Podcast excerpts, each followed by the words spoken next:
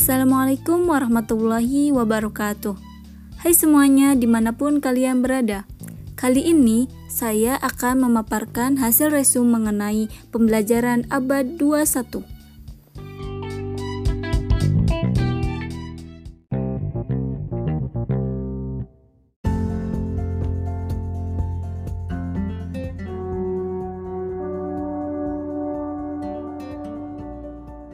Berikut karakteristik pembelajaran abad 21. Yang pertama, learner-centered classroom and personalized instruction, yaitu guru berfungsi sebagai penyelaras. Yang kedua, student as procedures, yaitu guru harus memberi kesempatan kepada siswa menghasilkan kemampuan yang dimilikinya sesuai dengan karakteristik atau potensi yang dimiliki oleh siswa. Perkembangan teknologi dapat digunakan oleh siswa untuk pembelajaran, sehingga pengalaman yang dimiliki lebih bermakna. Tugas guru ialah membimbing, memberikan kesempatan, memberikan fasilitas bagaimana mereka belajar dengan menggunakan teknologi yang ada. Yang ketiga, learn new technologies. Bagaimana guru harus terus belajar bagaimana melihat perkembangan teknologi yang ada. Jangan sampai guru lebih terhambat dalam perkembangan teknologi dengan siswanya sendiri. Yang keempat, go global. Guru harus dapat memfasilitasi siswa belajar secara langsung tentang apa pun melalui teknologi saat ini. Karena siswa dapat terhubung pada berbagai media, sehingga mereka dapat mengakses informasi apa pun untuk menambah wawasan. Yang kelima, be smart and use smartphones kita harus bijak dalam menggunakan teknologi.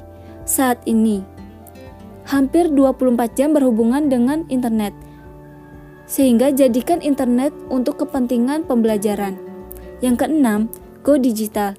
Kita harus dapat go green, mengurangi penggunaan kertas yang berlebihan atau tidak berguna. Sehingga saat ini proses pembelajaran atau apa pun sudah banyak menggunakan internet, menggunakan digital lives.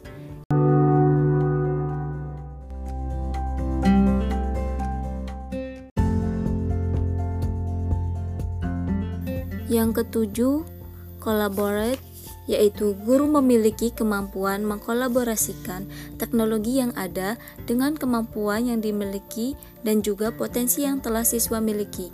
Jika guru dapat mengaturnya dengan sangat baik, dapat menghasilkan pengetahuan siswa yang komprehensif. Dan yang kedelapan, connect. Bagaimana siswa menghubungkan antara yang dia miliki saat ini dengan ilmu yang akan dipelajari di masa yang akan datang. Kemudian, bagaimana siswa mengoneksikan yang dia miliki dengan berbagai informasi yang tersedia di dunia maya.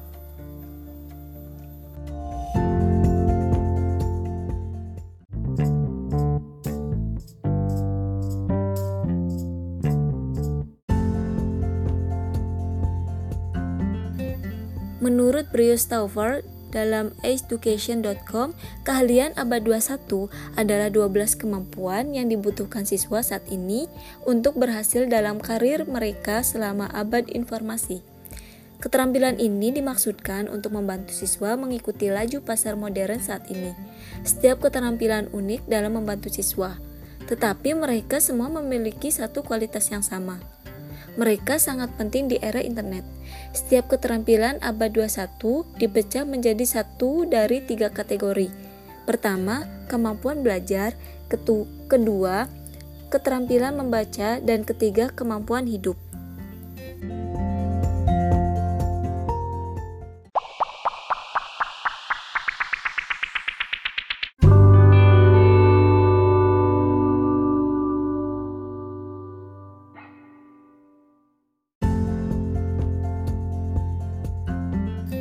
Kategori pertama yaitu keterampilan belajar atau 4C. Keterampilan belajar atau ke-4C mengajarkan siswa tentang proses mental yang diperlukan untuk beradaptasi dan meningkatkan lingkungan kerja modern. Grafik ke-4C sejauh ini merupakan keterampilan abad ke-21 yang paling populer. Keterampilan ini disebut juga keterampilan belajar. Ter berikut merupakan keterampilan yang dikategorikan dalam keterampilan belajar. Yang pertama, berpikir kritis, yaitu menemukan solusi untuk masalah, Bisa dibilang, pemikiran kritis adalah kualitas paling penting bagi seseorang untuk dimiliki dalam ilmu kesehatan. Dalam lingkungan bisnis, pemikiran kritis sangat penting untuk perbaikan. Ini adalah mekanisme yang menyingkirkan masalah dan menggantinya dengan usaha yang bermanfaat. Yang kedua, kreativitas. Sama pentingnya sebagai sarana adaptasi. Keterampilan ini memberdayakan siswa untuk melihat konsep dalam cahaya yang berbeda, yang mengarah pada inovasi. Dan yang ketiga, komunikasi. Komunikasi adalah perekat yang menyatukan semua kualitas pendidikan ini. Komunikasi adalah persyaratan bagi perusahaan mana pun untuk mempertahankan profitabilitas. Sangat penting bagi siswa untuk belajar cara menyampaikan ide secara efektif di antara tipe kepribadian yang berbeda.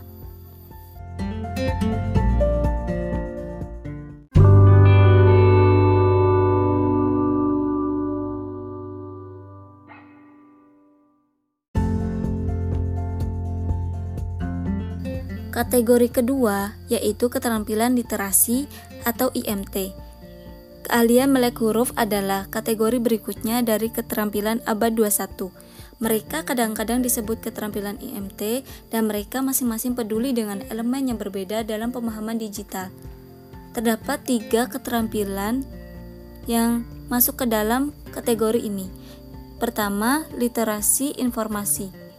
Literasi informasi adalah keterampilan dasar.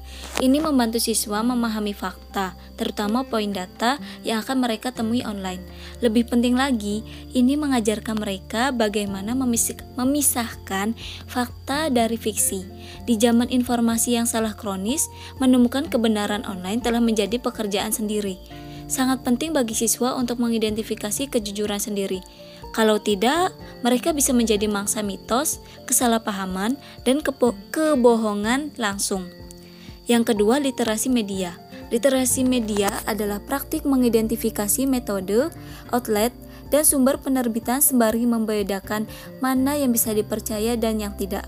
Sama seperti keterampilan sebelumnya, literasi media bermanfaat untuk menemukan kebenaran di dunia yang penuh dengan informasi. Inilah cara siswa menemukan sumber informasi yang dapat dipercaya dalam kehidupan mereka. Tanpanya, apa pun yang terlihat kredibel menjadi kredibel. Tetapi dengan itu, mereka dapat mempelajari outlet media atau format mana yang diabaikan. Yang terakhir, literasi teknologi melangkah lebih jauh untuk mengajarkan siswa tentang mesin yang terlibat dalam era informasi. Ketika komputer, pemrograman, pemrograman cloud, dan perangkat seluler menjadi lebih penting bagi dunia. Dunia membutuhkan lebih banyak orang memahami konsep-konsep itu. Literasi teknologi memberi siswa informasi dasar yang mereka butuhkan untuk memahami gadget apa yang melakukan tugas apa dan mengapa.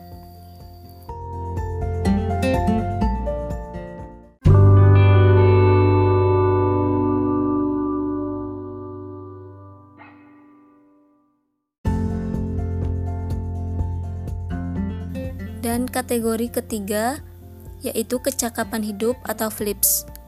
Kecakapan hidup adalah kategori terakhir, juga disebut flips. Semua keterampilan ini berkaitan dengan kehidupan pribadi seseorang, tetapi keterampilan ini juga berhubungan ke lingkungan profesional. E, berikut adalah keterampilan-keterampilan yang termasuk ke dalam kategori ini. Pertama, fleksibilitas. Fleksibilitas adalah ekspresi kemampuan seseorang untuk beradaptasi dengan keadaan yang berubah. Fleksibilitas mengharuskan mereka untuk menunjukkan kerendahan hati dan menerima bahwa mereka akan selalu memiliki banyak hal untuk dipelajari, bahkan ketika mereka sudah berpengalaman. Namun, fleksibilitas sangat penting untuk keberhasilan jangka panjang siswa dalam karir. Mengetahui kapan harus berubah, bagaimana mengubah, dan bagaimana bereaksi terhadap perubahan adalah keterampilan yang akan membayar dividen seumur hidup seseorang. Ini juga memainkan peran besar dalam keterampilan berikutnya dalam kategori ini, yaitu kepemimpinan. Kepemimpinan adalah kegemaran seseorang untuk menetapkan tujuan, menuntun tim melalui langkah-langkah yang diperlukan, dan mencapai tujuan itu secara kolaboratif. Pekerja tingkat pemula membutuhkan keterampilan kepemimpinan karena beberapa alasan. Yang paling penting adalah membantu mereka memahami keputusan yang diambil manajer dan pemimpin bisnis.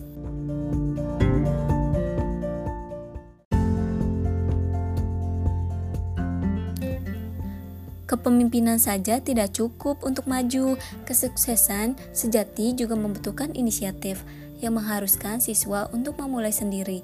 Inisiatif hanya muncul secara alami pada segelintir orang. Akibatnya, siswa perlu mempelajarinya untuk sepenuhnya berhasil. Ini adalah salah satu keterampilan yang paling sulit untuk dipelajari dan dilatih. Inisiatif sering kali berarti mengerjakan proyek di luar jam kerja reguler. Inisiatif adalah atribut yang menghasilkan hadiah. Ini terutama menunjukkan karakter seseorang dalam hal etos kerja dan kemampuan profesional. Itu menjadi dua kali lipat ketika inisiatif dipraktikkan dengan kualitas seperti fleksibilitas dan ke kepemimpinan. Bersamaan dengan inisiatif, keterampilan abad 21 mengharuskan siswa untuk belajar tentang produktivitas itu adalah kemampuan siswa untuk menyelesaikan pekerjaan dalam jumlah waktu yang sesuai. Dalam istilah bisnis, ini disebut efisiensi. Tujuan umum dari setiap profesional adalah menyelesaikan lebih banyak pekerjaan dalam waktu lebih singkat. Dengan memahami strategi produktivitas di setiap tingkat, siswa menemukan cara di mana mereka bekerja, bekerja paling baik sambil mendapatkan penghargaan untuk cara orang lain bekerja juga itu melengkapi mereka dengan sarana praktis untuk melaksanakan ide-ide yang mereka tentukan melalui fleksibilitas, kepemimpinan, dan inisiatif. Namun, ada satu keterampilan terakhir yang mengikat semua keterampilan abad 21 lainnya bersama-sama, yaitu keterampilan sosial. Keterampilan sosial sangat penting untuk kesuksesan profesional yang berkelanjutan Bisnis sering dilakukan melalui koneksi yang dilakukan satu orang dengan orang lain di sekitarnya. Konsep jejaring ini lebih aktif di beberapa industri daripada orang daripada yang lain. Tetapi keterampilan sosial yang tepat adalah alat yang sangat baik untuk menjalin hubungan jangka panjang Sementara ini mungkin telah tersirat dalam generasi terakhir. Kebangkitan media sosial dan komunikasi instan telah mengubah sifat interaksi manusia. Akibatnya, siswa saat ini memiliki berbagai keterampilan sosial. Beberapa lebih mahir secara sosial daripada yang lain, beberapa jauh di belakang rekan-rekan mereka.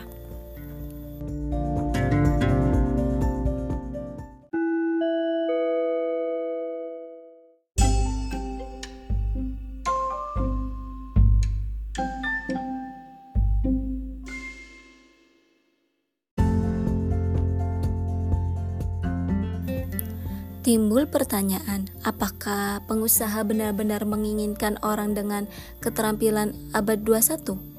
Apa permintaan keterampilan abad 21? Meskipun keterampilan abad ke-21 selalu penting, keterampilan mereka menjadi penting di pasar dunia yang bergerak lebih cepat dari hari ke hari. Semua keterampilan ini berlipat ganda menjadi satu fokus utama – kemampuan seseorang untuk memperlakukan dan atau beradaptasi dengan perubahan. Ini karena industri mana pun dapat berubah pada saat yang bersamaan. Industri sekarang secara teratur terganggu dengan ide dan metodologi baru. Industri-industri yang belum terganggu tidak kebal. Mereka belum diganggu. Dengan pemikiran itu, dunia telah memasuki era di mana tidak ada yang dijamin Akibatnya, siswa perlu belajar memandu perubahan yang akan membanjiri hidup mereka. Paling tidak, mereka perlu belajar bagaimana bereaksi terhadapnya. Kalau tidak, mereka akan tertinggal. Ini terutama karena permintaan pelanggan meningkat di semua industri bersama dengan harapan untuk fitur-fitur baru, kemampuan tingkat yang lebih tinggi, dan harga yang lebih rendah di pasar saat ini, tertinggal berarti menjadi usang. Itu konsep yang akrab bagi semua siswa hari ini karena kemajuan masa depan membuat keajaiban hari ini aneh atau tidak mengesankan. Saat ini, satu-satunya konsistensi dari tahun ke tahun adalah perubahan.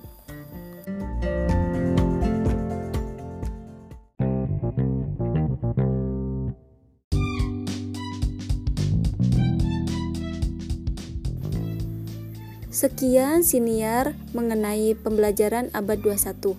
Semoga bermanfaat dan mohon maaf bila masih banyak kekurangan. Wassalamualaikum warahmatullahi wabarakatuh.